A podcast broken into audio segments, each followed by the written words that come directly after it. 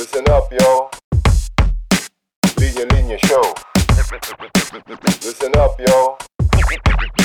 Linya Linya Show. Listen, listen up, yo The Linya Linya Show Bumabalik every week Parang yo-yo Sa office, sa condo, sa FX, sa kanto Walang pinipili, basta pili-Pilipino Listen, listen up, yo The Linya Linya Show Humahalik sa'yo cheek Parang exo Sa teres, sa banyo, sa kitchen, sa kwarto Walang pinipili, basta pili Ay. Ay, namiss ko talaga mag-chocolate. Sa wakas. Hmm. Yang ba- i-unbox natin tong chocolate na to. Tingnan natin. Ay, salamat. Makapag ano din. Okay, yes. Hmm. Hala. Ano to?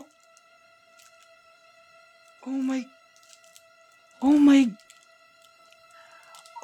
Oh, oh my, oh my God! Hala, may golden ticket!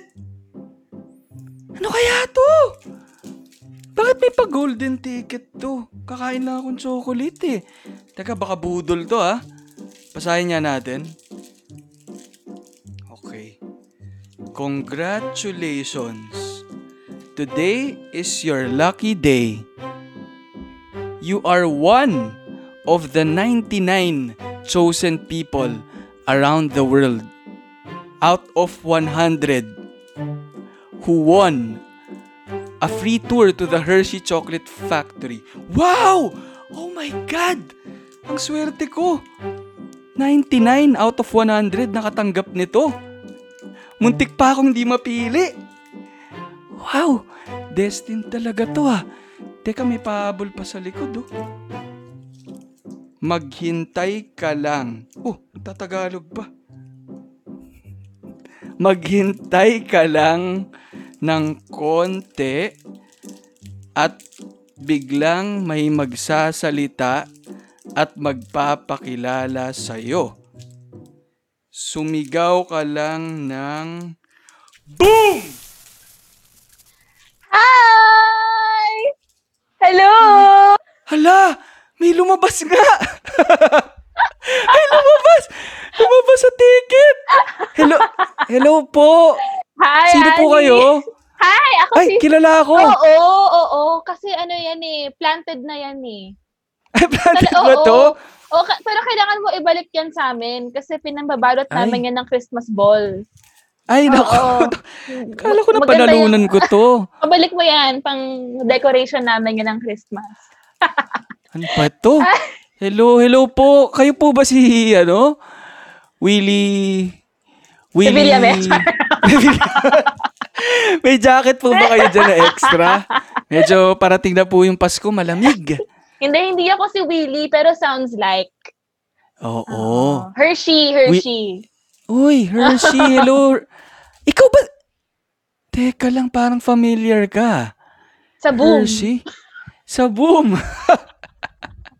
Teka, pwede ba introduce kita dito sa... Nasa podcast kasi tayo ngayon eh. Talaga Nagkataon, ba? nag, nag, nagre-record ako. Kakain lang sana ako ng tsokolate. Tapos, bigla kang sumulpot. Pwede bang i-interview na rin kita? Ay, Okay sige, lang? pero ano, na, na, nakausap pa na manager ko, no? Okay na. Sino ba manager nito?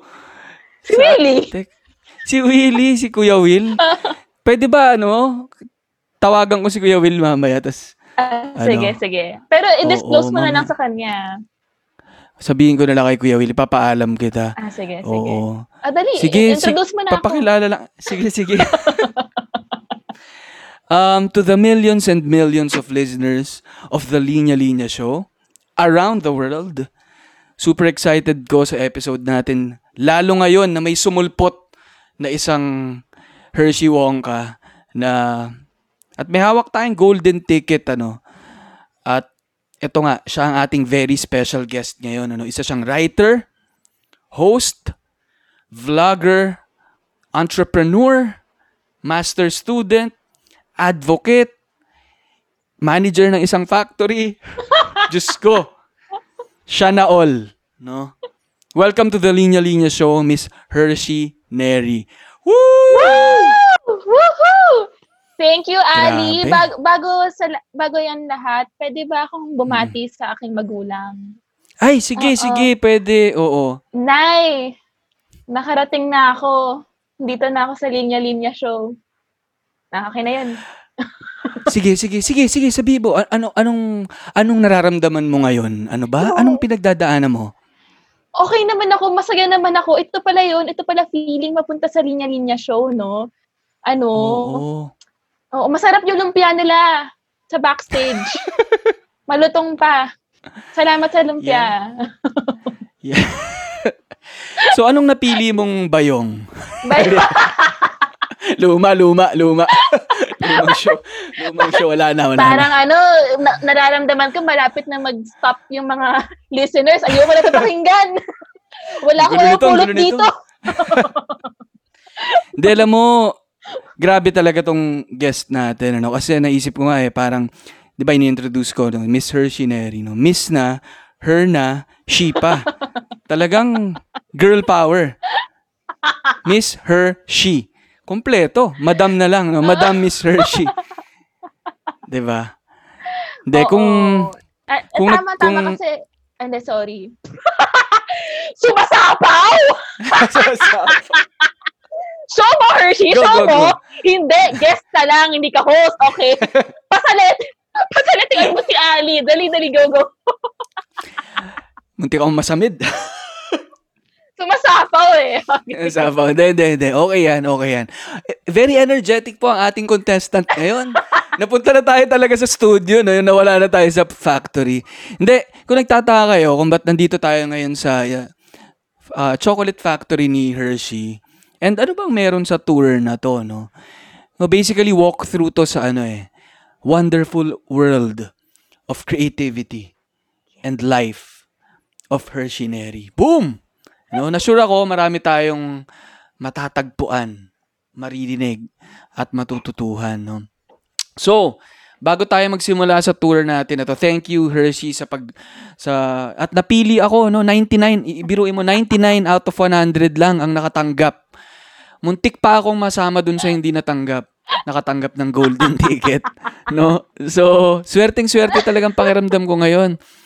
No, kaya bago tayo mag-tour dito sa factory mo, no? Ang una kong tanong, Hershey, kumain ka na ba? Oo. Ah, actually, alam mo, hindi ko, bawal mag, ano, ng brand dito, no? Bawal mag-drop Okay lang ng naman kung kung okay lang naman kung next episode beke naman. Hindi kasi nag, yung lunch Oh. ko kanina, ang, sa- ano mo yung plant burger? Ay, hindi pa. Ano ba yung plant burger? Ayoko Yung mag, yung, yung iwan ng brand. Gusto ko pag nag-iiwan Sige, ng okay brand, lang. bayad. dapat din eh, plant burger, baka naman. yung sa Yung, burger. ay, hindi. Ay, sa burger. Queen. Kabig tayo konti. Baka ma-promote sila eh. Yung Burger Queen. Yung Plan Burger. Oo, oo, Walang T, ano? Yun, yun, Yung yun. Plan Burger. Masarap Masaya. nga siya. Masarap, oo. Hindi pa naman ako Okay. mahilig sa mga veganism food, pero masarap Oo. siya. Parang, ah, Lasang meat. la- as in, mas masarap pa siya kaysa sa totoong meat. Sabi Oh ko, my ay, God. pwede ako maging vegan. Oo. Kaya ko. Oo, no? Kung ganun lang Oo. din. Oo. At saka, sumasarap, Wala namang ano. mm. sumasarap actually. May natikman ako a few weeks ago, sisig. Pero vegan. Masarap din. Oh. Tofu naman. Tofu. Hindi ko alam kung ano siya, eh, pero masarap siya. So actually, kaya ko pala mag-vegan. Ah, baka yung ano yan, yung brand na naman to, yung corn, yung Q-U-O-R-N. Sila tayo mahilig sa ganyan eh. No? Oo. Yung parang ano international brand yun Oo, na oo, oo. mga parang mga pamalit sa meat. Totoo. Oo. Pero ayan, Pero kumain sa na ako. okay yan. Oo. Ikaw, okay kumain ka okay na? naman. Ay, salamat sa pagtanong. Oo. Ah, kumain naman na. Kumain na rin ako. Ano naman ako, puro mga ininit na pagkain galing sa nanay ko. Oo. So, nung weekend kasi umuwi ako sa bahay and yun yung Oo. pag, pag bumabalik ako, puro baon. Ang saya nga magbisita sa parents, no? Kasi lagi may Tupperware yan. Pero Oo. kailangan mong ibalik yung Tupperware. Nako, Kasi magagalit yan. Oo. Oo, minsan feeling ko mas mahal pa ng nanay ko yung Tupperware niya kaysa sa akin. Totoo yan. Mm. Kaya talagang ako iniingat-ingatan ko yung Tupperware. Minsan niya, eh, pinapaiwan ko sa guardian dito sa amin eh, para talaga mabantayan. Eh. Mm. Kuya, pakibantay ah. Pag ito nawala. Minsan kasi kahit nandito lang ako mag-isa, nawawala eh. Puro gusto rin umalis ng ibang cabinet nito mga to eh. Hindi, okay. Sige, good to hear na nakakain ka na, ah, Hershey. Okay, kasi wala tayong pakain dito sa show eh. Yung Pero lumpia buti mo, na lang. Yung yung lumpia kanina. kanina, okay. Hindi, pero okay naman na marami tayong tsokolating... May taste test naman siguro dito, no? Sa Oo, factory, no? meron. Okay. Bayad yan. Yan. Bayad, bayad, bayad. Ako wala naman nagtatanong, no? Pero, anong tawag dito? Hindi, hindi. Ano pala to? Sorry. Yung, yung kumain ka na ba, ay warm-up question ko lang yan. Siyempre, itong linya-linya show, known din siya sa mga very, talagang ano eh, thought-provoking questions, ano. No, kaya sana prepared ka dito sa next question kasi medyo malalim at ah, philosophical siya, no. Anong paborito mong tsokolate? Alam mo, ang rami nagtatanong niyan. Oo. Ano, favorite ko daw ba yung Hershey's? Pero favorite ko actually, Chocnut. Ay, nako, Oo. sarap niyan. Why not? Oo. Tapos yung mga tao laging, pag magkakaanak ka ba one day, gusto mo ba chocolate yung pangalan? Dapat ba Cadbury o KitKat? Mm-mm. Sabihin ko, hindi. Bang Bang. Cute nga naman ang bang bang. Curly Tops. curly top. Uy, maganda rin curly tops. Tapos ano, no, straight na straight ang buhok niya. so ano nga, yun nga ang sagot. Ah, yun nga ang ano mo, paborito mong tsokolate. Chocnut, Chocnut. Chocnut. Sarap, ano? At saka, ayoko Ako yung rin. mga ano, alam mo yung, yung mga social na chocolate na kung ano-ano yung mga nasa loob. na Ay, parang, oo. ayoko ng mga ganun. Yung gusto ko, yung mga mura. Chocnut. Oo. At saka ano, gusto ko din yung ano, oh, pag, yung hin- hindi naman kamahalan, yung mga crunch. Ganyan. Ay, pwede, pwede na, pwede, pwede na. Oo. Ayoko Oo, ng mga meron ako- mamahaling chocolate. Meron ako nung parang chocolate. Actually, mas mababa. Mas ma, mas mura pa to sa chocolate eh. Hindi, hindi ko alam kung alam mo yung lala. Yung lala na alam ko, fish crackers eh. Hindi, may, may lala na sa mga nakikinig na, nating sa mga nakikinig nating listeners, ganda no. Sa mga nakikinig nating listeners, mga fellow 22s natin. Puro 22 years old kasi nakikinig sa atin dito. Um, Hershey. Kaya ate ang tawag nila sa Ate Hershey. Um, baka nakaka-relate sila dito eh, yung lala na parang clear lang yung balot niya. Tapos para siyang nabibili sa mga tindahan, tapos para siyang may criss cut or parang criss-cross na ano, na design. Alam mo, Tapos nababali-bali siya sa maliliit. Mm-mm. A- Ali, dito ata nakikita yung ano natin, age gap. Naku. 22 nga lang ako, ikaw naman Pero, lamang alam mo tong lala na to, ang, ang narinig ko na to kasi ah, last year, ano ako eh, yung dati kong job, nag interview ako, da- yung dati kong job sa isang fashion magazine sa ABS. And then, Hmm. nung ABS ball, ano, in-interview ko yung mga artista, ano yung favorite na lang childhood snack. Tapos, Hmm. si Bea Alonso, Lala, yung sagot. Ito ang tsokolate na lala. Oo, Lala. Tapos, ang dami Sabi din ng mga eh. nagsasabi ng Lala, mga, nakalimutan ko lang sino-sino sila. Pero Lala. Pwede ba si pwede ba si Bea Alonzo lang tsaka ako? Wag na Guest iba. ko siya dito. Ay, pwede ba? Ata, kausapin ko siya Oh my mamaya. God, Bea. Uy, grabe, Sabi- lakas. Sabihin ko, Bea, sabi ni Ali, guest ka daw sa linya-linya. Tapos sabihin Oo, niya, da- sabi mo, oo. sabihin niya, teka, sino ka ulit? Parehas pala, hindi pala, hindi rin pala kilala. Sabihin mo ano, gamitin mo yung ano, yung keyword na lala. Lala. Hindi ko papa, mapapapayag natin siya. eh. No? So, yun. Ako lala naman yung akin, ano. tas sa supermarket naman dati. Kung sa supermarket ang usapan, di ba sabi mo crunch, ako, hindi ko alam kung naabutan mo rin. Ito na naman eh. Alpine White. Alpine White. Ano yun? Basta white chocolate siya na Alpine. Wala na ngayon. Ang lala din nun. Ang sarap nun. Pero nung nawala na yung Alpine, naging Symphony naman. Hershey's din yata yun eh. Symphony. Ah, sim- oo. O yan yung may parang, parang may nougat ba yun? Or may, sa may nuts, etc. Ah, ah. Sarap din nun. Social May local yung, na- ano, mo, no? Social yung taste mo. Social ako eh. Ah. Hmm. Hindi, pero pag local, meron akong gustong brand eh. Yung, ito okay lang i-shoutout natin to. Theo and Philo. Oo, oo, proudly local. Oo, Ito yung meron artisan silang mga ano eh. chocolate, di ba? Oo. Oo. Artisan chocolate, may ano, may siling labuyo, kalamansi, Talaga? Okay Sisig. yun? Mag- Oo. Kalamansi and chocolate? Masarap yun. Oo, masarap. Kasi, pwede, ano naman eh, meron namang, um, di ba may mga tsokolate naman na maasim? Yung pag na-expire na. So, maano ka rin eh. Para na-advance lang yung expiration niya. So, hindi, biro lang. Masarap, masarap yung kalamansi. Oo, pwede mo siya ilagay sa pancit canton eh. Alam mo, Ali, pag kinakausap kita, hindi ko alam kung seryoso ka o nagjo-joke. Hindi ko rin alam minsan eh. Nahingi naman ng ano, ng briefing. Dek. Tatanong ko sana yung kung Team Choknat o Team Honey ka eh. Choke Nasagot na. mo na. Choke Ay, nako, na. dyan tayo mag-aaway. Bakit honey? Honey ako eh. Bakit? Kasi, ewan ko, nung bata kami, di ba nga minsan choknat, minsan honey. Yung napansin ko sa honey, mas, mas buo yung texture niya eh. Yung choknat kasi minsan, pag bukas ko, basag na. O kaya, mabilis siyang mabasag, mabilis siyang ma, ma- deconstruct. Parang basta me- medyo moist yung honey. Parang may oil pa ng konti. Alam mo yan yung gusto natin sa peanut butter eh. Sa, sa Lily's or Ludy's, may konting oil. Yun yung meron eh. Sa chocolate parang tuyo eh. Pero ano, ay, yung, yung chocolate, kaya ko siya gusto kasi exactly that. Yung madali siyang mabasag, it's because, you know, sometimes happiness is fleeting. Ay, And that's what tayo. that's what makes it beautiful na na-experience mo siya and then alam mong mawawala siya. Kaya whe- when you Oh live my the God. moment, maganda. Mm-mm. Kumbaga, kailangan... Ingat-ingatan mo din kasi mabilis mabasag. Mabilis ka ba mabasag, Hershey? In what context?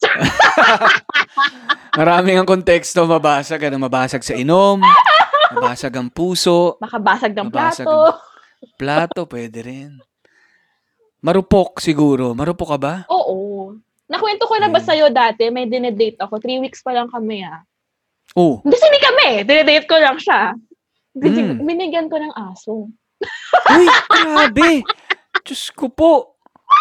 Tatlong linggo pa lang yan ha. Siguro dalawa, dalawang linggo, dalawang linggo pa ko, may kotse na to. May random question ulit ako. Ilang ilang pyramids ang matatagpuan sa isang bar ng Toblerone? May, may answer ka ba? May correct answer ka? Hindi, ikaw. Hindi ko lang alam kung, Oh. kung alam mo. T-O-B-L-E-R-O-N. E Yung Toblerone ba, may isa dulo? Meron din. Toblerone o Toblerone? Feeling ko may E. So, nine. Feeling ko nine. Nine. Ay, hindi, kasi wow, may- galing. May mountain pa Oh. yun eh. 'Di ba? T-O-B-L-E-R-O-N-E. Tapos may na mountain. So, So, sampo. 10. Ikaw, ikaw. Ano ba yung correct answer? Hindi ko alam eh. Hindi ko alam.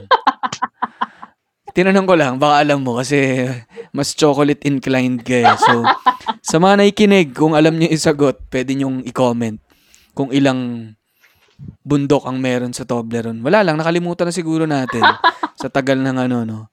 Pero to, nabalitaan mo ba to na um, chocolate related ulit ano? Magtatayo dapat ng local office dito yung ah and manufacturing na branch dito yung international chocolate bra- brand na Mars Incorporated. Narinig Oh. mo ba yun? si Yung mga Mars. M&M, Snickers, o Maltesers, Milky Way. Oo. Narinig mo ba? Hindi, Pero hindi hindi natuloy. Na, hin- hindi natuloy. Bakit? Oo, hinarang ng hinarang daw ng mga local chocolate makers. Oo. Led by Goya. Ah. Tapos yung sigaw, yung sigaw nga daw nila ay walang ganun Mars. Feeling ko, Ali, kaya mo ako in-invite dito para masabi mo na lahat ng mga chocolate-related jokes mo. Naka-prepare na to eh. Tapos sabi, Totoo to, totoo to, totoo to. sabi Ano ni nagtutour tayo dito, tapos nakikita mo bang may hawak, golden ticket lang hawak ko dito eh. Nahuli mo agad. Simula pa lang, nahuli mo na na ginamit ko lang tong guesting mo for may chocolate bars. Uy, ganda lang. Chocolate bars to. Boom. gonna drop some chocolate bar. Yan, di ba, di ba, di ba, di ba? Feeling ko talaga Yan. si Ali eh. Meron siyang notes sa phone niya. Halimbawa, matutulog na Excuse siya. me. Matutulog na siya. Uy, meron akong chocolate-related joke. Nalista niya. Paano ko Alam ba ito may kong- incorporate sa show? High school pa lang, ginagaw, inipong ko na to para lang dito sa episode na to. Sabi ko, nung high school ako, ano eh, math class ata yun eh, parang nagmumuni-muni lang ako. Tapos, parang, ang dami ko naiisip ng mga chocolate na joke. Sabi ko, ipunin ko to. Kasi eventually, feeling ko may, may interview ako na, na related sa chocolate pag nagka-podcast ako in the future. Ibabanat ko dun. True Buti, enough, ano? True enough. buti ako yung ginest mo, hindi si Kit Kat. Oo nga, no? Ano pa? Sino pa bang ibang choice? Si Kit Kat. Sino pa? Si... Si Babe. Si Babe Ruth? Meron ba? Wala. Si Butterfinger. Si Snake. Si Eminem. Dapat pala si Eminem. Lalayo pa ba tayo? Oo, sayang. Missed opportunity. Dapat si Eminem Oo talaga nga to. eh. Oo nga eh. So, ang ganda. ang- Okay naman yung trade-off. Imbis na si Eminem, si Hershey po ang ating na-interview. Close enough. Hindi, Love. Hershey. Alam ko, medyo nawili na tayo kasi nandito pa tayo sa lobby ng ano mo eh, ng Pun intended factory ba mo yun? eh. Oo, di ba? Ayos ba? Nasa lobby pa eh. Hindi, ikaw naman. Um, pasok na tayo siguro dito sa tour mo, no? And dito sa unang stop natin, yung may isa akong tanong, hindi naman to tungkol sa chikahan lang natin, pero alam ko na marami kaming, marami kang ginagawa ngayon na, na marami kaming pwedeng matutuhan. So yung una, as a newbie freelancer, no? And alam ko bagong salang ka sa mundo ng freelancing, no? Tapos tinamaan pa ngayon ng lockdown, no? Pwede mo bang ma-share sa amin yung experience mo sa pag-freelance? Okay, Ali. Uh, welcome to my factory. No, sa first stop na tayo. Bago muna yan, uh, you have to subject yourself to temperature check. Mandatory po to. Okay. Okay. Okay. Chup. Tapo. Okay. Ah. Sa kilikili. 37! Naku, patay. Ba't gan- Ay, hindi. Oh. Walang baterya. Uh, mali- Okay, okay. Na-stock na siya. So, okay na, okay na. Okay. Pasok tayo, pasok. Pasok, pasok. Okay. Ayun, bagong salangan. Ito yung ngayon nakakainis, no? October ako nag-resign from my work. Mm. And then, nagtayo ako ng business. Mhm. Tapos, saktong February, March, nagka-COVID. So, imagine mo, no, I'm not even three months into freelancing and then this happened. I'm like, Yeah. what did I do? Mm. Mm. Ah, I, So, n- ano, y- ganun. Anong, ano ba yung mismong fini-freelance mo? alam mo, I always have a hard time whenever people ask me what I do. Kasi, I have, like, I don't think you can fully describe yourself in like one word or in one occupation. Mm. Meron nga akong narinig, meron akong nabasang book, si Robert Fulghum, yung, hindi ko alam Mm. paano i-pronounce name niya eh. Fulghum? Mm. Mm. Fulghum. si Robert Mm. Fulghum, meron siyang book nun, and then, meron siyang sinabi something like, you know, when people ask you, what do you do? You're not just a doctor, and you're not just Mm. a writer, you're not just uh, one person, eh, or like one word. Kasi, what if you're a doctor who likes to write, and you like to sing, and you like, you like, you are all these things.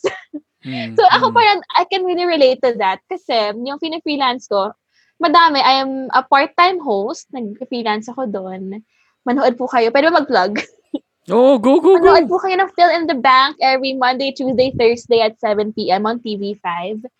And, ayun, nag-host din ako for mga brands. Tapos, I also do vlogging, content creation, and I have a co-working space. And I also do social media management. And minsan din, I help out sa mga PR, sa mga campaigns. And I'm also helping sa HIV advocacy and making all these digital campaigns.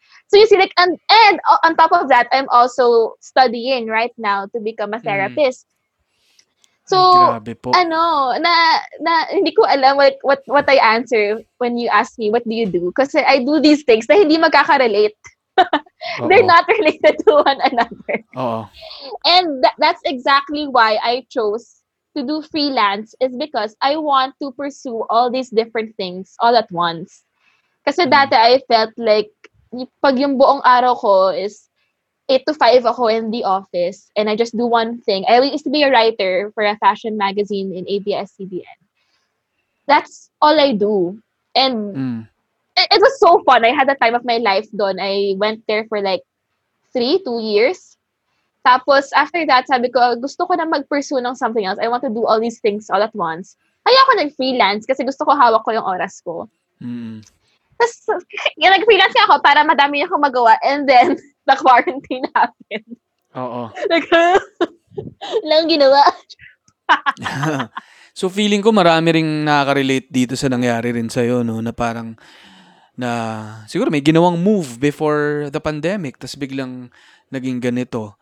Pero tingin ko, ano rin naman eh, parang pwede rin naman na nandun ka, tas tinamaan din. And ang dami ring mga companies ngayon, di ba, na affected Mhm. din. And ah, kumbaga, wala eh, walang pinipili talaga yung itong nangyari, no? Mm-mm. So, siguro ang advantage din nung sa'yo ngayon, dahil ang dami mo ngang ginagawa, flexible ka, um, pwede ka ring mag-shift from one thing to Mm-mm. the other, Oo. no? Tsaka, alam mo, um, may, totoo talaga yung parang one day things will make sense in retrospect. Kasi when the pandemic started, nung March nga, doon ako parang, oh no, I just quit this job that I love. Kasi sobrang love ko talaga yung work ko na yun. As in, I had such, I, I cried when I resigned. Kasi I didn't want to resign. But I Mm. wanted to do something different kasi feeling ko sobrang comfortable ko na doon. And then someone once told me na when you are growing, you, you when you are when you feel green, you are growing. But when you're in a lump na, you're already ripe. Pero gusto ko mag-grow. So you have to be uncomfortable for you to grow. So I have to step out of this love that this job that I really, really love. Mm. And then so it was such a hard time for me. And then no March nga sabi ko, oh no, I, I resigned from ABS na sobrang love ko talaga. I love the company. I love the people. And then because of that, nag-freelance na ako. And then, di ba, recently, nagkaroon ng shutdown, which I'm so Mm. sad about. As in, I'm so furious Mm. that that happened. That's so, like, you know, in the time of pandemic, you're going to shut down. ng- Mm. Sorry, naging, naging political ako. Oo. Pwede ba to sa show mo? okay edit lang, mo na lang, lang. okay lang. Oh, hindi, hindi, hindi, okay lang yan. I mean, lahat niya ito ay part naman nung, Oo. nung nangyari sa'yo eh. So, No? so And yeah, then, mm, yeah, like, sabi ko, ah, okay, uh, grabe, pag hindi pala ako Mm. nag-resign din nung October, maybe isa din ako sa, kasi yung mga friends ko na lay off, oo. 'di ba? So, ano doon, parang something, sometimes things just make sense afterwards. Pero grabe, I'm, I, I feel, re- I really feel for my friends. I really hope Yeah. na bumalik ang ABS one day. Yeah, sure, sure yan. Babalik yan. And ako, syempre, yan, yan din naman, pinag-uusapan din namin yan dito sa show eh. Kasi marami rin tayong listeners na tinamaan dyan. Ah, may mga guests tayo before na nag-work din dyan. At marami rin tayong friends and family. So, sana nga, ma- mabalik yan soon. Um, du- gusto ko lang balikan yung sinasabi mo rin about titles eh, no? Na parang ang hirap nga rin i-encapsulate ngayon sa isang term or isang name yung mga ginagawa ng tao. Lalo na ngayon, I think yung generation natin talaga yung multidisciplinary, ano? Mm-mm. Parang before siguro, kaya rin naging ganun. Kasi, ganun din yung nature nung previous generation Mhm. na you have to choose one path, ganun lang ang gagawin mo, buong buhay mo. Tapos, yun ay magiging um, source of income mo, living, etc. Career. Pero ngayon lang siguro na-appreciate yung ano eh, yung mix of a lot of things. And ako, sinabi mo nga kanina na wala silang relasyon sa isa't isa. Pero tingin ko, ac- actually, baka hindi mo lang napapansin pero may tulong sa bawat isa yung mga ginagawa mo. Paano, paano? Tingin ko, tingin ko, ah, tingin ko, ting, hindi, hindi, kunyari, kunyari, kunyari, nag-aaral ka, di ba, nagma-masters ka ng psychology. No? Yung psychology ay mahalagang disiplina yan sa business. 'Di ba? Kasi part ng ng business ay management of people, 'di ba? Managing yourself, managing your partner, 'di ba? Kailangan mo ng psychology doon kasi HR din ay anchored din 'di ba sa psychology. So, 'yun, kunyari content creation, kailangan mo rin ng, ng psychology. Kailangan naiintindihan mo yung, yung pag-iisip at yung psyche ng mga tao para makagawa ka ng effective at sensitive na content. 'Di ba? So, kaya ko rin alam yan, Hershey, kasi yung um, course ko nung college, interdisciplinary studies. So, ano siya eh, para siyang magmi-mix ka ng dalawang tracks para magbuo ng isa. So, may fle- um, yung isa ay um, modeling at yung isa ay podcast superstardom Ming. Alam mo, Ali, ito ka na naman. eh. sorry. yung akala ko seryoso, tapos Sorry, sorry. Wala pang podcast doon, nag-aaral na ako noon eh. No, anyway, hindi, ang naging track ko ay communication and creative writing. So, ganun yung interdisciplinary studies eh. Parang sinasabi niya na yung marriage ng dalawang discipline ay posible at may matutulong sa isa't isa. So, ngayon niya, multidisciplinary na, no? Yung mga tao. So, yun, yun lang yung point ko, tingin ko, um, mahalaga na magkaroon ng iba't ibang disiplina rin. And it doesn't mean na magiging malabnaw yung skill or yung yung expertise mo sa iba't ibang bagay kahit na marami siya. Ikaw ba ganun? Naniniwala ka ba doon? Kasi syempre, ang tatanungin ko rin sa'yo or tatanong ng mga tao sa'yo, ang dami mo naman masyadong ginagawa. Baka naman sa dami niyan, di ba maging jack of all trades ka na, master of none. Di ba? Anong comment mo sa ganun? Alam mo, kasi yung yung course ko actually, it's organizational communication. Tapos, in, I, I went to college in UP. Tapos yung mga tao, ano ba yung ORCOM na yan? Mm.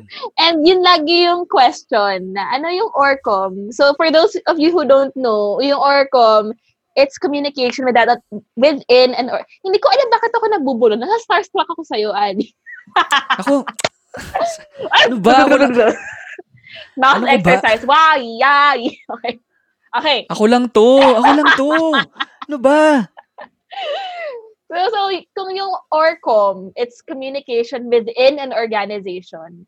Yung MASCOM, it's communication to the masses. So, doon papasok yung Mm. journalism, broadcasting. Sa ORCOM, nandito yung advertising, public relations, chu chu chu chu chu. So, yung problem nun is, paano yan? Ah, wala, hindi ka talaga advertising, hindi ka talaga PR, hindi ka talaga marketing, hindi ka naman talaga writer kasi may writing din doon. You're just a little bit of each when you graduate. So yun yung para hala, oo nga, no, I'm a jack of all trades. And then, now, I'm exactly that din. Ang dami kong ginagawa. But you know, there's nothing wrong with being a jack of all trades. And I think it helps us in being more easy to maneuver and more flexible. Especially hmm. now in the digital age, diba? times are so different now. It's so fast. Everything is so fast paced. There's a trend ito and then the next thing you know, ito na yung trend. And then the next thing you know, ito na yung trend. So when you're a jack of all trades, that just means that you have more spaces to fit in. Mm, mm. Diba? You and you can create more spaces for yourself. So I don't think there's anything wrong with being one. Ganda, ganda. Oh, thank Pero- you. Oo nga. Podcast pala to, no? Hindi pala nakikita ng listeners na nakalinya-linya Oh, shirt hindi. ako ngayon. Oo nga, yun. Sayang. Nag-ayos pa naman tayong dalawa, sayang. Ah, Nagpa-hair Okay lang eh, pa ako. Tutur naman tayo, okay din na you feel good about yourself. De, pero ako, gusto ko yung narinig ko na yun, ano? Kasi magandang marinig din yan ng mga um, linya-linya listeners, no? Kasi ti- tingin ko nga yung generation ngayon yung mas open na to, to that. And nape-pressure din sila, syempre. No, na, na bakit kaya hindi ko pa mahanap yung isang gusto ko or ang dami kong gustong gawin. Eh, naganda lang ng perspective mo na pwede kang magkaroon ng maraming gusto. At pwede mo rin silang i-pursue ng sabay-sabay. No? And ang gusto ko nga doon, tama eh, flexible ka dapat. Kasi kapag, uh, kunyari, itong nagka-pandemic, nakafocus ka sa isang, isang discipline, tas kunyari tamaan yung disiplina na yun, mahirapan ka talagang lumipat. No? Pero kapag ah, marami kang alam, pwede kang mag-shift to ng, ng mabilis. And gusto ko rin idiin na it doesn't mean naman na kapag jack of all trades ka, well, hindi ka na pwede mag-master sa mga trades na yon Mm-mm. 'di ba? Pwede ka naman mag-focus doon eh. Sino bang pumipigil sa magpaka-master doon? Lalo na if it, 'di ba? Lalo na kung tinatawag 'yun ng panahon no, na maging master ka doon. So, nasa sayo naman eh kung saan ka at saan at kailan ka bababad doon sa mga disiplina na natutuhan mo. 'Di ba? Ang ganda nun. 'Di ba? Oh, iti-tweet ko yan mamaya. Oo. Tag mo ko ah. Tapos, hindi, pero, yun, yun nga, yung isa kong gustong itanong na next ay, bilang nasabi mo na nga, yung dami ng, ah, ay, ano tayo, Hershey, lipat naman tayo dun sa pangalawang stop natin kasi nakita ko na lahat ng mga tsokolate dito eh. Tsaka para maiba naman yung amoy. Gusto ko lang, pwede bang mag, bago muna yan, may i-add lang ako na Uy, go. gusto ko lang ikwento during the pandemic nga, ayun nga, kasi my work is, I'm a host. And Mm. then, nung nagka-pandemic, syempre, natigil din lahat ng events. So Hmm. people are like, uh, sorry, we have to cancel the event, which which I'm totally I totally understand. And the thing is, how am I going to pay my bills? Wala na akong money. And then, like, um, yung, I also do content creation. Syempre, yung brands, tumigil din. Oo. So, ang nangyari is, sobrang, sobrang na ano ako doon na naging, naging anxious ako noon to the point na sobrang wala na akong money kasi mamaya we'll discuss it later. Meron din akong business and then nandugi din yung business. Ayun, I had to to shell out my own money and then literally ha, parang 2,000 pesos na lang natira sa bangko. Kasi, Mm-mm. eh, parang that time, what the heck? Pa- paano ako mag-survive? Tapos ginawa ko, okay, sige. Bumili ako ng sampung yoga mats. Mga limang yoga mats. Bumili ako mga limang yoga mats. Binenta ko. Ayan, so nakabili na ako ng sampung yoga mats. Binenta ko. Nakabili na ako ng 20 yoga mats. Hanggang to the point na bumibili na ako ng hundreds of yoga mats. And then, ano, um, do- doon ako nabuhay sa pag-online selling ng yoga mats. Kasi yung mga Wow. yung mga tao, 'di ba, nag-exercise at home kaya ako nagbenta no ng mga exercise equipment ganun. And then from that sabi ko, "Oh my god, literally from 2,000 pesos nag nagkaroon na ako ng savings and then nagkaroon na ako ng budget to hire uh, an assistant with me. Tapos, yung taong to, nawalan din siya ng job and she's a breadwinner ng family niya of five. So, sabi ko, sobrang thankful ako kay God for filling my cup so I can also fill other people's cups. And yun naman Mm. talaga yung parang vision ko na gusto kong gusto kong makatulong sa isang tao sa pamilya niya. So by by the, through this business, nakatulong ako sa kanya. Kaya lagi ko sinasabi sa mga tao, if you have to buy anything, support local. You know, support small Oo. businesses, support Filipino businesses. Kasi alam mo talaga na yung money mo, it literally saves lives. Yung babayaran mo. It literally saves a family. Provides them food. It, provi- it provides them shelter. Kaya yeah, doon ako thankful. And then, after that, doon na lang ako nagkaroon agad ng project ng, sa hosting. So parang, oh my God, na-sustain ako sa pandemic. Literally from 2,000 pesos. Kaya Mm. doon na parang, wow, it, it's amazing how the universe works. Mm. Alam mo yun? So yeah, gusto ko na i-share yun. Hindi, ang, ang ganda, ang ganda nun ah. I mean ako, ako na, na-inspire ako doon. Parang, lalo sa mga nakikinig sa atin na dumaan din sa ganyan and I bet ah merong ganyan din ang pinagdaanan na halos mawalan dahil dami nawalan ng work. Kung nagninegosyo ka naman, talagang ah, mararamdaman mo yung pagbagsak, etc. Pero, literal na yoga mat yung ano mo, no? Yung, yung sumalba sa'yo. No? And ang maganda pa sa ginawa mo, ikaw mismo parang makakapag-meditate ka habang nagtitis. Kumbaga, naalagaan mo rin yung sarili mo. 'Di ba? Totoo, 'di ba? Pero, oo. Ah, sorry, hindi ko pa pala nababayaran tong yoga mat ko sa'yo, no? Sorry, Hershey. Okay, Hindi 10 ko gives alam naman na- yan eh. 10 gives na Oo. to. Nasa uh, third give pa lang ata ako eh. Hindi, pero bilib na bilib ako dun sa kwento mo. I mean, ang dali lang na ano eh, ang dali lang na nasa, nasa isang route ka na na to feel sorry, uh, 'di ba? Uh, for yourself or parang ipangkain mo na lang yung dalawang libo mo ng ano, ng plant burger. 'Di ba Parang mag-extra Plan fries burger. ka. Plan burger. Plan burger sa Burger Queen. 'Di ba O, so, parang an, an, ang daming pwedeng ibang gawin. Pero, ah, pwede ko bang tanungin, ano yung naging motivation mo doon? Paano mo naisip na, sige, okay, ah, meron akong, bis, literal na meron akong binubuksang opisina dahil sa business ko dati. Ngayon, bibili lang ako ng yoga mat at maglalako ako online sa mga kaibigan ko. Ano Honest yung answer. pinanggagalingan mo doon? Oo. Honest answer. Yeah. Kailangan kong bayaran yung rent ko. Ah. Iba rin kapag yung may pressure ng ano, no, ng rent. Ano? Kailangan ko ng pera. Hmm. So, ayun, nag-online selling talaga ako. Yung mga to, HM sis. Sis, it's Mm-mm. just ganito ganyan. Plus shipping. Kaya hands down sa mga nag-online selling, ang hirap ng ginagawa niyo, hands down. It's it's a real job. As in, Mm, mm, mm, mm. totoo. As in, I respect you. And, ano, grabe. Kasi diba sa Facebook, yung mga tao, they look down upon online sellers. Yeah. Don't! It's, it's good money, first and foremost. Yeah. Nabuhay ako ng online selling and nakapag-hire ako ng tao. But more importantly, no, I, ano, it's, I have so much respect. Kasi, ikaw, ikaw yung mag-advertise, ikaw yung copywriter, ikaw yung marketer, ikaw yung nagre-reply, customer service, ikaw pa yung logistics. Hirap, ang Yeah. hirap. Kaya dito na naman babalik yung ano, no, yung multidisciplinary na ano, no, na skills na kailangan meron ka kapag nag-online sell ka.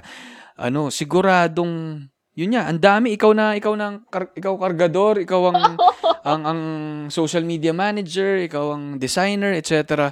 So, pati doon, pati doon magagamit mo siya, no. Kaya, yun ta- talaga mad props sa mga ano, sa mga nag-online selling ngayon. And sa mga nakikinig sa atin na may mga kanya-kanya kayong mga tinitinda, maging proud kayo sa ginagawa nyo. Yes. And share nyo rin sa amin para ma-promote natin yan mga mga racket nyo. Correct. No? Sige. Sige. Yun nga, yung, yung isa ko namang question kasi rin, Hershey, gusto ko rin malaman, um, paano mo nababalance itong mga to? Kasi it's one thing lang naman na sabihin mo na, ang dami kong gustong gawin. Ah, pero to actually do it and to sustain it and to be successful at at at 'di ba parang simultaneously um um doing all these things na, na at nag-work siya ibang usapan yun no? And yun yung gusto ko marinig at gusto ko feeling ko gusto ring marinig ng mga listeners natin na ano yung tip mo sa kanila pagdating dito? Paano ba bang pagsasabay-sabay yung mga ah, bagay na to kailangan ba i-prioritize may kailangan ka bang i-eliminate etc alam nyo, kung I, I don't know where people get the impression that I handle things well. Hmm. But, you know, like, I always say, don't believe everything you see on social media. Because, of course, people just post about the good things that happen in their lives. They don't post pictures of them breaking down. Although I do post pictures of myself crying on the stories. May uhog-uhog pa ako. Pero yeah, like, don't feel bad when you feel, kasi ito nga, may study nga that social media seriously affects your mental health. Kasi every time you scroll, you see people, all, all of them are successful, they're getting their masters, ano, may promotion, may may sing-sing na dyan, may nagkaka-baby yung mga tao, ganyan. They, they have all these good things, a car. Pero, they don't post the hardships. Kaya, don't rely on social media too much and don't compare yourself sa growth mo kasi it's not a race, it's a journey. So anyway, going back, um, yeah, yung um, pag it's it's hard to juggle all of these things. And it's just a matter of knowing ano ba yung priority mo at this time. Diba? Like, like, what, like what Ali said earlier, na when you're a jack of all trades, you can also be a master of something. So, ako, fina-focus ko, kunwari, yung business ko. Yun yung focus ko. And then, yung content creation, yun yung nasa side. And then, yun, yung, and of course, yung studies ko, I focus on that then. Pero yeah, it's, it's just a matter of you really need to um, make time. And you really need to, yung ginagawa ko talaga, as in, sa planner ko, may time limit ako. 8 to 10, ito Mm. gagawin ko. 11 to 1, ito gagawin ko. Kailangan mo talagang hatiin yung sarili mo into different... But yeah, kasi if you really want it, you're gonna work hard for it.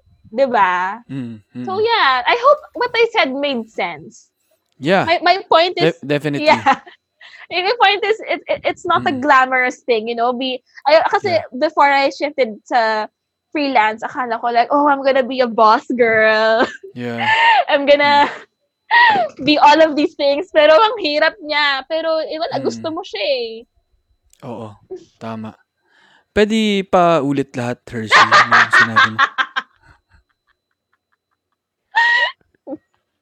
Nakakainis. Para lang, para lang Guard! ano, madiin lang. para madiin lang, ikaw naman. Guard, itong ano, Hindi. ticket holder natin. Oo nga pala, sorry. Hindi ako pwede masyadong humirit, guys, kasi nandito tayo sa factory. Baka ilunod ako dito sa kumukulong hot chocolate dito. Ay, nako, ang dami pa naman mga umpa-umpa. Ano? Umpa, umpa-umpa ba tawag? Milo pala yung river, ha? Oo nga. Ay, nako, may mga Ovaltinis dito. oh. Grabe, mga umpa-lumpa nila. mga Ovaltinis. Anyway, gusto ko yung sinabi mo na ano eh, parang i-rephrase ko lang to. Parang you can be simultaneously focused. Pwede ba yun? No? Simultaneously focused. Parang pwede kang maging focused ng ng marami. Kasi yung sinabi mo, hatiin mo yung sarili mo. Literal na hatiin mo yung mga oras. So, pwede ako maging focused sa oras na to sa isang bagay. And the following are, iba ulit yung focus ko. Kasi hindi naman ibig sabihin ng focus ay patagalan eh. Mm-mm. No? Na buong araw na yun yung ginagawa mo. Minsan, ano pa ba yun? Efficient pa ba yun? Productive pa ba yun? Kung babad ka. Mm-mm. Alam mo, sobrang ano, meron kasi yung ka-lunch before, mentor ko siya, as in idol na idol ko siya. I really recommend that. Kung meron kang idol na tao, ano, get to know that person, magpa-mentor ka sa kanya. So ito Mm. si Miss Monique, ano siya, market marketing siya ng isang beauty brand. So sabi ko kay Miss Monique, Miss Monique, paano yun? Ah, minsan, halimbawa, I have to write an article and nothing comes out of my mind. As in, it, it just doesn't work, but I have to finish this. So sabi nga, oh, kunwari you have this list of things to do. Kunwari, muna ka, you have to write an article and then you have to make a social media calendar. And you're trying to write an article and it doesn't work, switch your brain, focus on social media calendar. And then, nagko-flow yan. Flow, flow, flow, flow, flow. And if it stops, switch back to article. So, kailangan mo lang i-reset yung mind mo kasi napapagod yan eh. So, kailangan mo Oo. lang, yung switch tab. Nagsispace out eh, Oo. no? Oo. You have to switch tabs para mag-restart siya. And that works for Ah. me. Sa'yo, Mm. ikaw ba? What do you do? Kasi ikaw multi-hyphenate ka rin eh. Nam- ano ba? Hindi, kanina pa nagpo-float sa isip ko eh, yung spacing out, ano. Parang ang dami sa atin talagang problema yan eh, no? Pero yung mga astronaut kaya, nagsispace out kaya yung mga yan. Pero, tuloy lang natin, ano, yung ti- tinatanong mo ko eh, no, kung anong ginagawa ko pag ako. Gusto ko lang i-back up yung sinabi mo na pag sa social media talaga mukhang ang ayos ng lahat. Kasi ang, ang hirap talaga.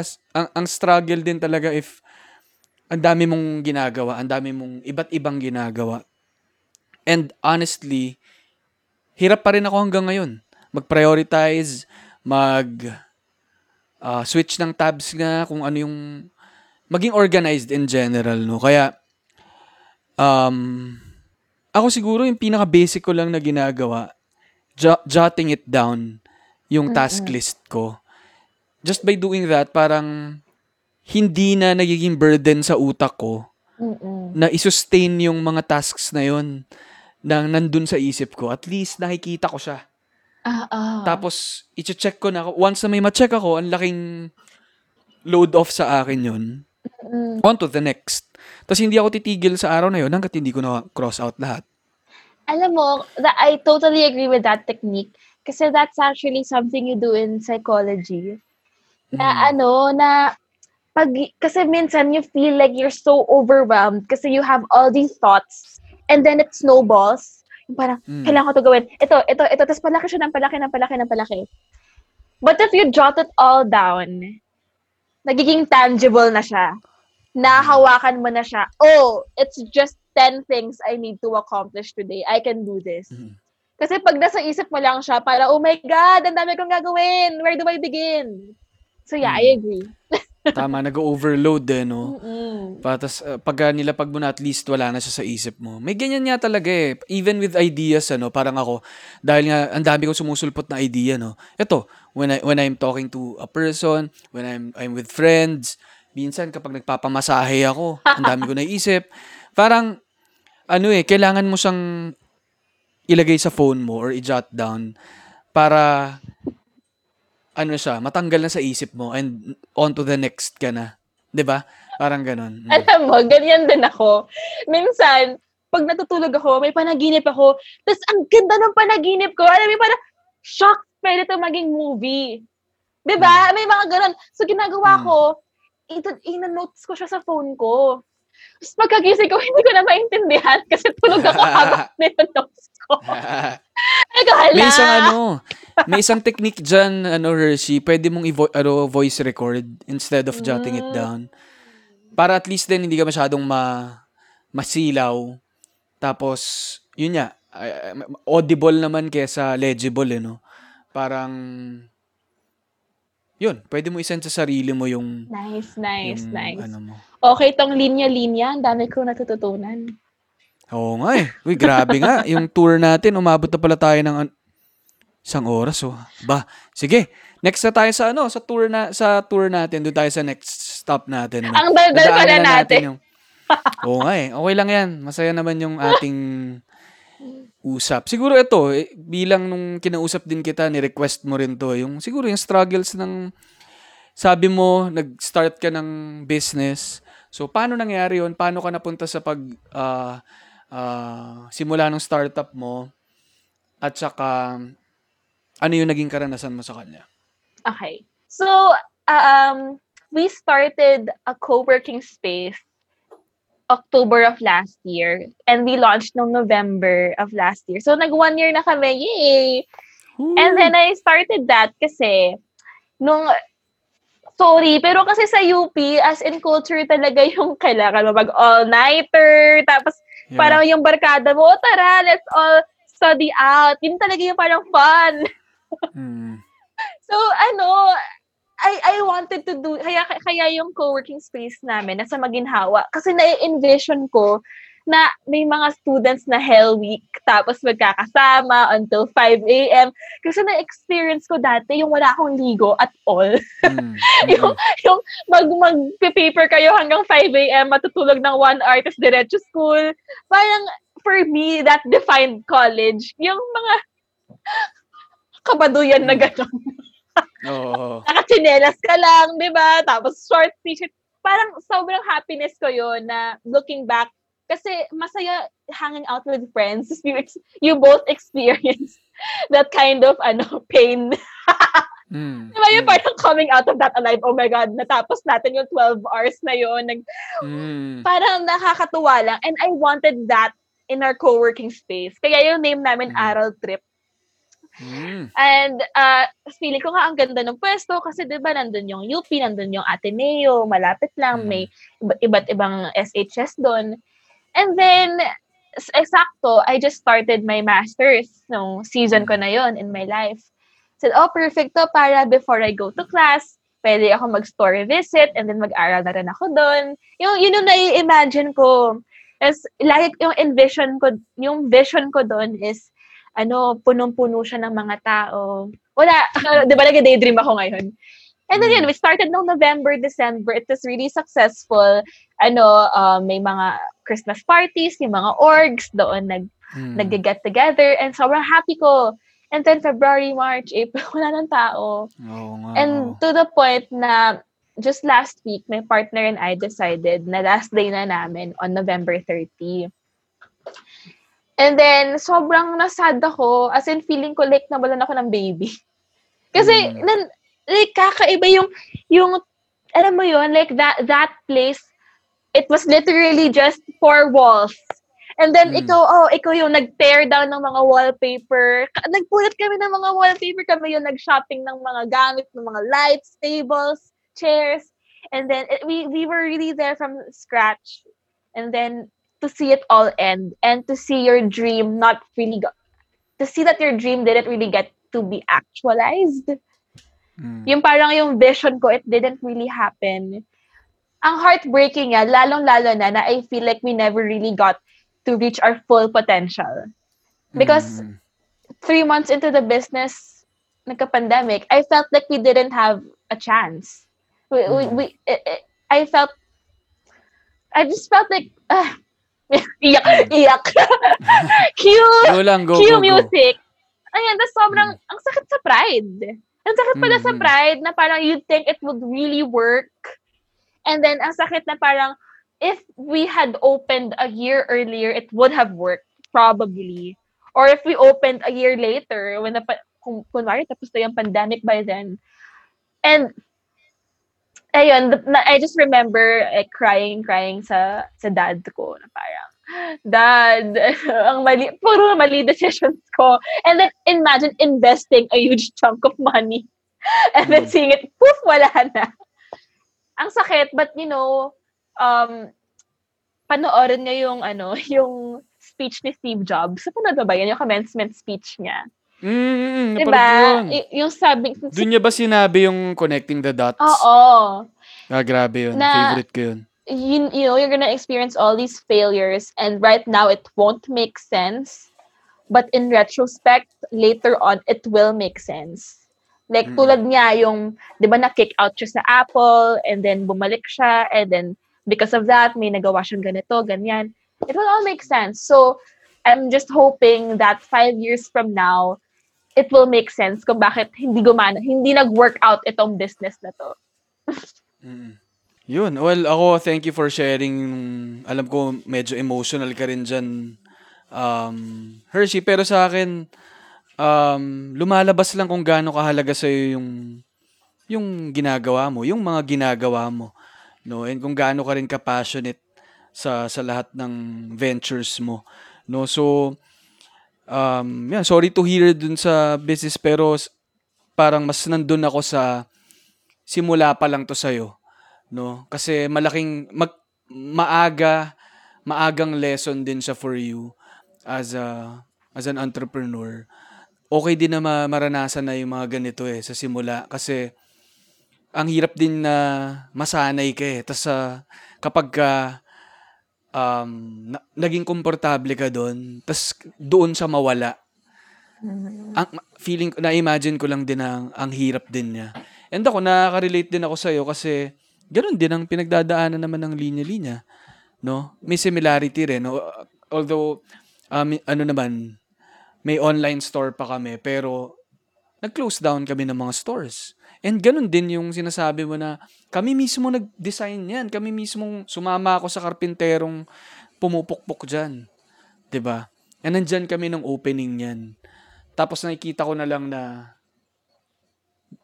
binibit-bit na sila palabas ng mall. Oh, sakit. Ano, masakit, masakit talaga. Lalo na, yun na nga, sa akin, five years namin tong pinagsikapan eh, yung makapasok dyan.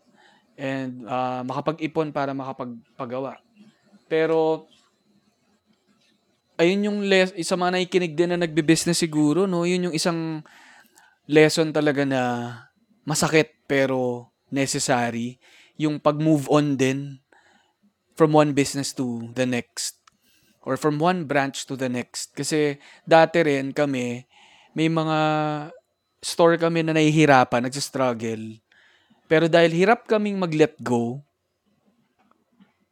nagsisuffer yung buong company na apektuhan na niya. Imbis na, imbis na, yun nga, eh, kailangan talaga maging tough ka rin kapag ka entrepreneur ka eh. Parang gets na sobrang into your business ka and very passionate ka na sabi mo nga para mong baby. Pero kailangan mo rin maging tough eh. At kailangan mong tanggapin na, na mag-let go kasi um, ganun, ganun lang siya. Parang on to the next lagi.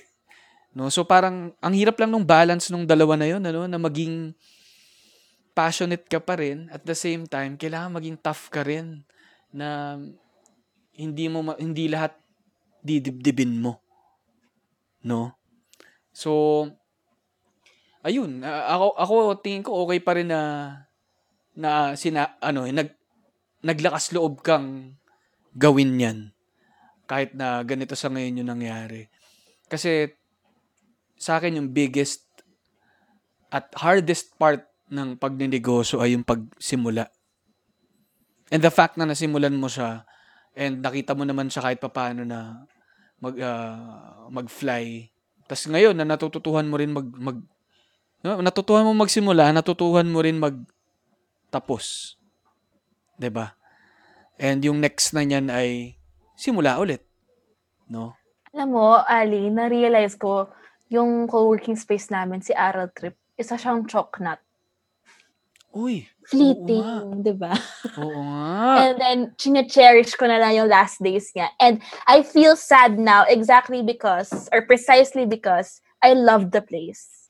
Mm. Di ba? So, Tama, tama, tama. Kasi kung, kung 'di ba, eh, definitely ah, ano ka talaga. Tata ah, ah, maapektuhan ka talaga. Kasi kung hindi ka rin naapektuhan, ang, ako hindi rin ako naniniwala sa ganung type rin ng mga na businessmen na parang go lang ng go na walang parang walang puso dun sa ginagawa nila. No? So ako seeing you na very important sa'yo, ganun ko rin nakikita yung ginagawa namin sa linya-linya. Na parang ah, regardless nung unang booth pa lang namin hanggang sa nagkaroon ng branches, same feeling pa rin eh. ba Of loss kapag ka may nawawala. Pero, yun nga, again, ganun din naman yung pakiramdam nung unang may mga nawalan kami ng branch eh. Pero, ngayon na nawalan kami ng branch, sabi, ngayon nag-grow naman yung online, may panibago na namang choknut. Ano? At saka feeling ko baka, baka kaila, high time na rin Hershey na mag-try ka ng honey. Ano, kasi yung honey ay ano eh. Sabi ko sa'yo, mas intact yun eh. Kasi may oil eh. mas, alam mo, speaking of honey and chocolate, meron akong classmate. Sobrang nerd niya. As in, gumawa siya ng study, nag-blindfold test siya ng mga tao. Tapos, Hmm. pina-survey sila ano mas masarap, honey o chocolate. Tapos may statistical evidence siya, ganyan. Nakakatawa siya. Sabi ko, ba't mo ginawa yan? Bored ako. ano yung lumabas? Ano yung resulta? Tanungin ko siya. Oo nga. Para mapatunayan na natin finally. No? Yun, sa mga nakikinig, no, gusto ko rin malaman kung Team Choknut o Team Honey kayo. para malaman natin kung sino, ano ba ang ano, ano bang tali ngayon ng mga yan. A- Ali, gusto ko lang pala Mm. ano, i-share, no? Kasi diba last two weeks na lang kami ni Aral Trip. And then, yung pinaka kinakatakutan ko, kasi parang now, alam mo yan, parang I can't fully grasp it kasi it's still there. I still see it. Oo I nga. still come Oo. to the store and work at that place. And then, what if five months from now, I drive along Maginhawa, I see that building, oh, it's not Aral Trip anymore. It's a restaurant or some other thing. Ang sakit. I think ano eh, 'di ba part 'yan ng moving on talaga. Parang okay din na makita mo at masaktan ka eh. Kesa iwasan mo siya ng iwasan. Kasi makakatulong din sa iyo na tanggapin siya eh. And i-confront yung yung grief, no? Diba? So tungkol talaga to sa pag-ibig eh. Hindi, tsaka sabihin ko sa'yo, Hershey, ito, ito isang napakahalagang aral sa trip mo bilang isang entrepreneur. Yung aral trip. Yan ang isang aral sa iyong trip. diba? So, hindi yun. Tsaka knowing you naman yun. I'm sure marami ka pang baon ideas dyan for another venture. Maglalatag ka ulit ng panibagong yoga mat. No? Sa sa nangyayari ngayon. Actually No, so- now, ano, we're venturing into virtual workshops. So, visit naman kayo guys, araltrip.ph on Instagram. Yun! Maganda buo na yung Oo. brand mo na Aral Trip eh. Oo, at So, least. Oo, kasi yun naman ang maganda with the brand eh. Hindi naman, hindi rin siya physical store lang, no? Parang Um, yun nandun na yung, Oo, 'di ba? Yung physical stores namin nawala, pero andun pa rin yung brand. And ay, nakita ko rin sa'yo, nakagawa ka na ng community eh. So, nandyan pa rin yung mga yan, yung mga loyalist mo, yung mga patrons mo, babalik yan. Kaya, ATS. yan, oo. Sa mga nakikinig na malapit na, I mean, ewan ko, i- ito nga maganda, hindi ko na kailangan sabihin na malapit sa maginhawa. Kahit nasan kayo, pwede niyong puntahan yung aral trip. Ah, Saan ba sila pwedeng um, pumunta, ah, Hershey, para ma... Sa? Instagram page, araltrip.ph. Yun. Check niyo yung Yun. araltrip.ph at marami kayong workshops ba na pwedeng... Mm. So this Ah, Saturday ang fun, meron kaming mixology workshop. Hoy! Magpapaka-tipsy Nice. lang kami buong gabi. Ganda, ganda, ganda. So yan, suportahan natin yung aral trip ni Hershey. Sige, shift naman tayo ngayon, Hershey, to no? Balik sa pagiging, sa buhay mo as a creative. oh, elevator Um, tayo. Sige, sige. Sige, sige. Uh, anong, ano ba Third to? floor, third floor. Okay, third floor. Toot! Okay, sige, lipat tayo. No? Ayan, habang naghihintay tayo sa paglipat natin sa Oo. next level ng tour natin, Walang elevator music. Hindi ko ma- meron papalagay tayo. Mm. Palagay tayo na sounds dito. Q! Di, pero alam ko kasi siya- nga Haba. eh, haba nito ah. It's either mahaba to or sobrang bagal nitong elevator mo. Parang mas itong nasa bagal trip tayo eh. So, um, alam ko syempre yung mga ah, yung mga struggles natin, mga nasa creative industry, no. Naramda, nar- naramdam na natin noon pa, no, pre-pandemic, pero mas naging challenging pa dahil sa pandemic ngayon, no. Ikaw ba, may time na naramdaman mong sobrang discouraged ka sa sa mga ginagawa mo sa creative na para bang gusto mo munang mag-give up or bumitiw muna dito. And kung, kung nung time na yon siguro, ngayon yan, nakikita kita na very successful yung mga ginagawa mo. No, paano mo naman nalampasan yung mga yon? No. Okay. Yun. So, oo naman. Yun yung pasok, no? Oo Oo, naman. nga, oo naman. Mm. As I feel like sa creative industry, ang dami sa atin tinamaan talaga ng pandemic. Kasi a lot of our, a lot of what we do, it's really for the people, eh, like theater, entertainment, yung gumagawa ng events, 'di ba? Lahat talaga na natigil lahat. Kaya it's it's more of like how do I transition to the new normal? How do I um put my creativity elsewhere? And sobrang struggle talaga niya. Ah, alam mo, ito alam mo kasi sobrang cheesy kong tao. As Mm. in, meron ako sa planner ko, mood tracker. Mm. okay, ito, ito. Ano siya, may mga boxes siya and each day I fill it out with different colors. Halimbawa, blue is for sad, black is for Mm. anxious. Tapos, teka, papakita ko sa'yo. Hindi ko alam bakit ko pinapakita sa'yo. Patingin mo Podcast naman Uy. to. Oo nga, ang ganda. So, yung ano, yung mga brown ko, it's anxious. And then the past few days, puro brown yung mga kahon. Puro blue at brown. So, I'm sad and anxious. It's maganda that you get to track your mood kasi you get to make adjustments in your life. So, parang now, bakit ako sad and bakit ako anxious? Ah, it's because my business is not working and I'm literally shelling out my own savings just to make it survive. And then I realized, you know, um, people won't go into co-working space soon kasi the pandemic is going on. So kahit we extend up to five months, it's still not gonna work out kasi people will not go out unless there's a vaccine. Mm. So I had parang because of that, because because I got to track my mood, I got to track what I feel, dun ko na dun ko nagawa na I can make necessary adjustments to my lifestyle. Mm-mm. So yeah, uh, to answer your question, yeah, I really felt Mm. down. And what I did was when I realized na, na iba na talaga yung nararamdaman ko and na pinpoint ko kung bakit, I made the decision na okay, stop na. So Mm. parang nag- nagkaroon din ako ng parang relief. Like I'm sad that Aral trip is ending, but relief then na I don't have to spend my hours Mm. thinking of, oh my God, what am I going to do to survive? And I Mm. guess the key here is to be self-aware.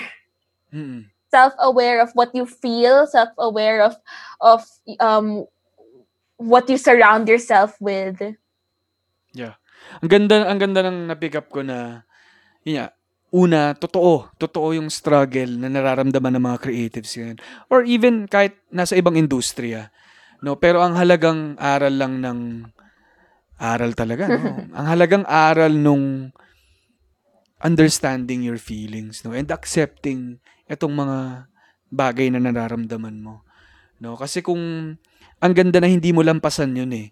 At, at hayaan mong, kapag hinayaan mo lang kasi ng hinayaan, tapos hindi mo susubuking intindihin, baka ma-overwhelm ka.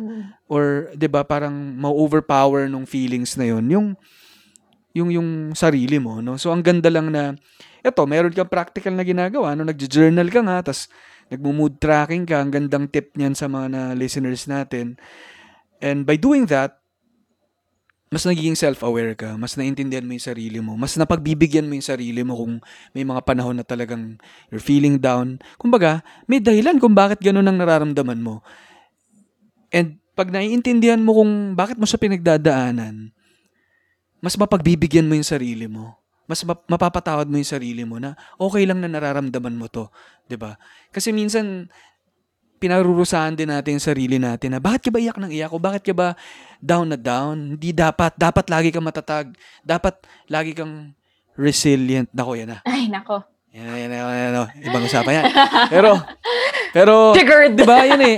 Oo, triggered tayo sa term na yan. Pero, di ba, hindi, hindi sa lahat ng pagkakataon kailangan ay mat, matatag ka lang or talagang, di ba, powering through ka lagi. Parang, may, kailangan mong tanggapin muna na maraming nangyayari.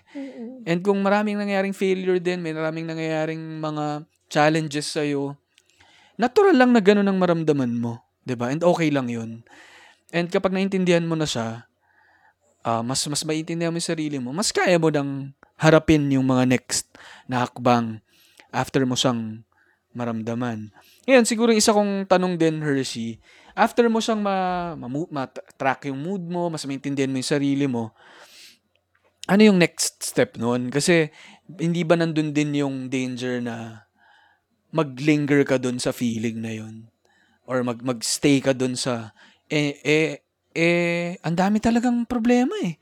Eh talagang malungkot na lang ako, 'di ba? Paano mo natutulak yung sarili mo to the next level na okay, gets ko na ganito, napagbigyan ko na yung sarili ko, kailangan ko nang tumayo at gumalaw ulit. Mhm. Ako, what worked for me is accepting the fact that I won't be able to accomplish my goals this year and that's okay. Kasi ako, yung personality ko, as in, sobrang cheesy ko nga, na saktong January 1 of every year, I have this new planner and then I write down all of the things that I want to accomplish this year. Mm. Tapos kung makikita mo ngayon, ipapakita ko sa'yo. Ito, nakikita ng mga listeners natin ngayon, nasa bandang kaliwa. Okay? Parang five lang yung Wow. chinek ko out of like 30. Ah, Or 40 nga ata to. mm-mm. diba? Kasi that's the thing. This pandemic happened and I saw this tweet that really changed my perspective. It said, You're not just working from home. You are working from home during a pandemic. So be kind to yourself. And that really shifted my perspective na alam mo, ngayon, yung kailangan lang natin gawin is to survive. Mm. If the only thing that you literally accomplished this year is to survive, that's a huge accomplishment. Because we're literally facing a plague, a pandemic, di ba? Sobrang Mm. lala. There's like natural disasters, kung ano-ano, ang, ang lala ng 2020, my God. Mm, in. 'di ba? Sobrang lala talaga. So, if you find yourself you're not motivated to work, it's okay. It's understandable because yung environmental factors mo nag-iba. If you Mm. compare yourself to last year, bakit last year sobrang productive ko? It's because you have a safe environment. You already know what to expect every single day kasi meron kang routine, meron kang sinusunod na schedule. This year, poof, nawala yan lahat. Mm. So, if the only thing you do right now is to survive, that's okay. And that really helped me. It helped me not to be hard on myself. Kasi, you know, I, I maybe I can't accomplish my goals this year, but maybe next year. It's okay. It's it's not a race. Yeah. Ang ganda talaga. Ito yung it's not a race, it's a journey. No? And uh yun nga eh, parang don't be too hard on yourself. Parang pagbigyan mo yung sarili mo. Lahat tayo dinadaanan to ngayon. And um yun, wag, yung yung wag lang bumigay ay malaking malaking accomplishment na. No? So yun, ang ganda nun. Ang ganda nun, Hershey. And uh, I, fe- I feel lang na yung mga nakikinig ngayon talagang tumatango sila at tama, tama yun, tama. No, kaya, yun, ako gusto ko lang din balikan tong ano, yung favorite ko nga na quote ni Steve Jobs, yung sinasabi mo kanina. No, yung you, you can't connect the dots looking forward. You can only connect them looking backwards. So you have to trust that the dots will somehow connect in your future. No? No, so Goosebumps. Oh, ganda talaga nun, ano? Ang ganda talaga eh. Kaya ako lagi akong tumitingin sa likod ko eh. Ito. Mm. Mm. Look backwards. Itignan ko kung nagko-connect yung mga dots eh. Parang minsan may mga na-envision akong dots dito. Sa ating Ako mga ba yun? listeners ngayon, gusto ko lang i-explain na si Ali literally tumitingin sa likod niya ngayon. And yung funny is, ding-ding lang yun nasa likod niya. Parang may mga dots ako nakikita eh. Parang nawawala din. Langaw ata yun. Anyway. Hindi, ang ganda, ang ganda na sinabi mo na ano nga, gusto ko rin na gumagamit ka ng visual support eh. Yan, laging tinuturo ng tatay ko. Isulat mo, i-drawing mo, ilagay mo sa notebook mo, ilagay mo sa harap mo para lagi mo siyang nakikita. And ngayon na nakikita mo siya na out of the 30 or 40 ay lima lang, may lima ka pa rin nagawa given the, the situation. And yung remaining, di ba, 35 goals mo, ay, nasa sayo naman yan eh. Tin carry over naman dun sa next mo. So, parang ang, ang ano lang yan, um, ang ganda lang. Kumbaga yun yung sinasabi rin ni Doc Gia to, yung, yung mga goals natin ay delayed lang, nakapause siya, hindi siya canceled, hindi siya game over. Nakapause lang. So, nasa sa atin naman yan. Ka- pwedeng pwede natin i-play yan ulit. 'Di ba?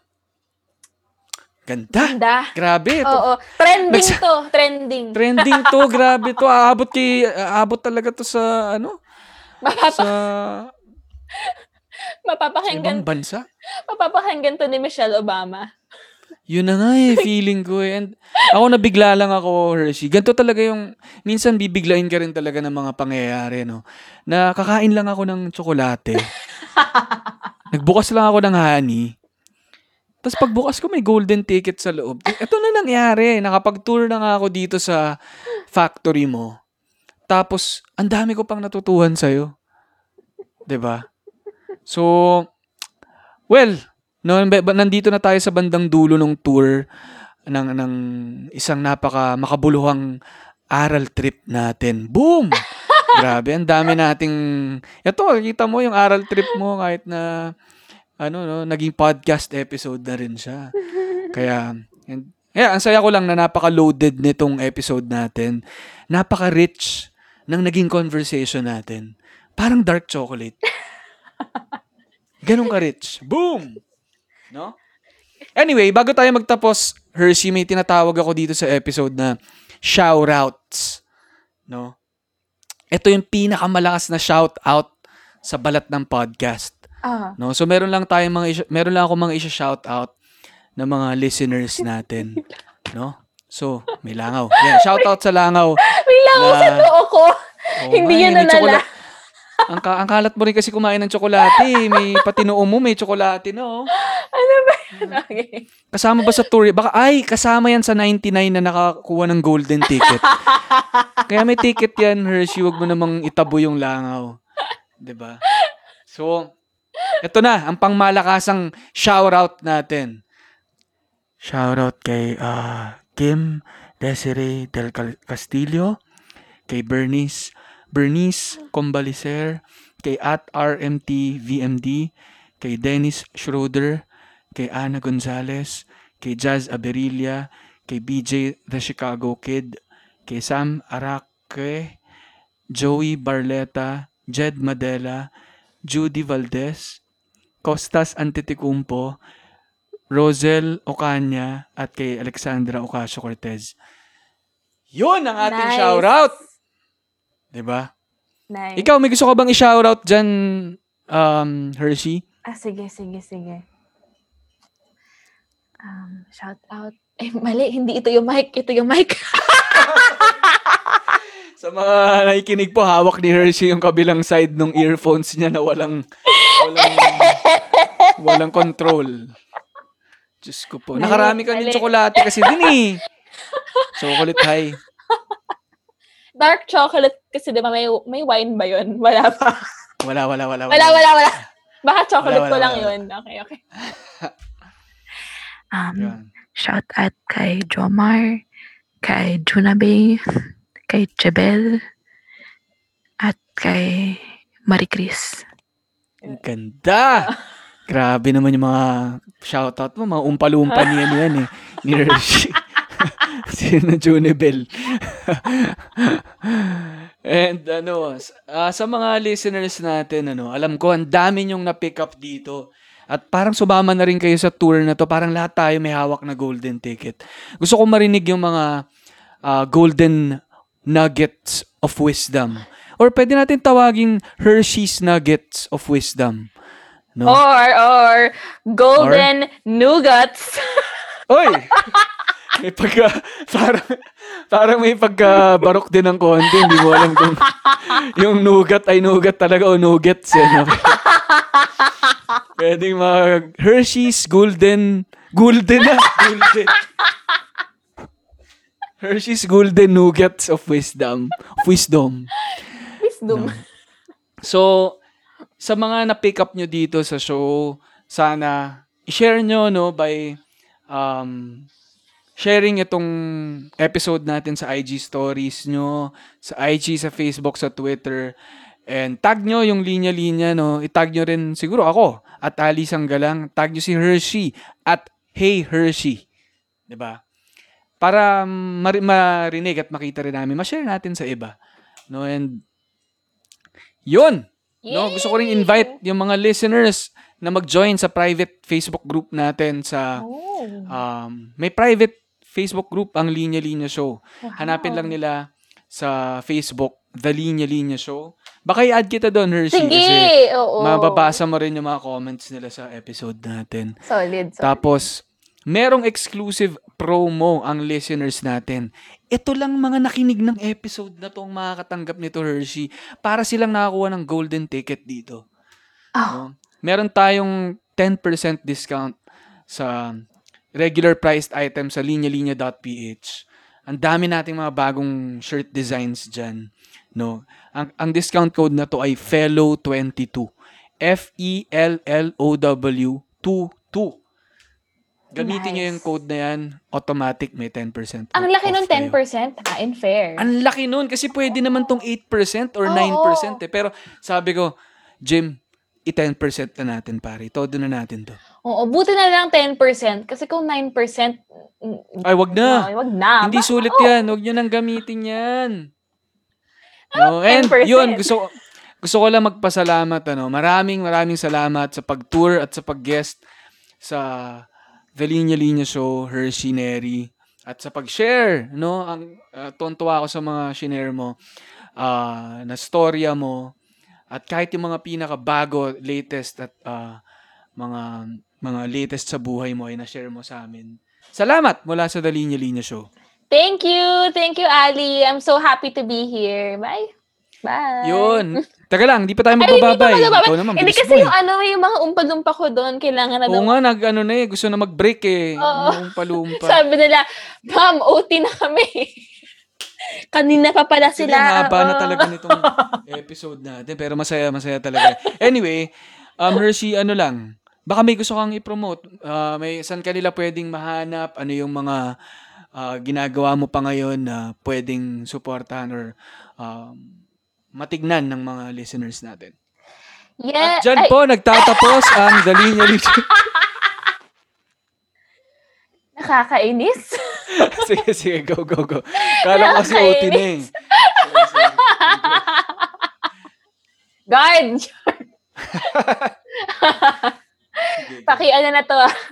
Nasa blacklist na to. okay. Thank you so much again, guys, for for watching, for listening here sa Linya Linya. Sana makapag-connect din tayo sa Hey Hershey on Facebook, Twitter, Instagram, TikTok, Kumu. Lahat po ng mga apps pinasukan ko na kasi kailangan ko po ng mga friends. Kasi mga friends ko ayaw na daw sa akin eh. Hey Hershey po. Pero sa Twitter at TikTok, yung Hey Hershey ko, dalawa yung Y. Kasi may mga kumuha ng username ko. Mm. And Hey Hershey. And sa Kumu, magla-live ako every day from 8 to 9 p.m.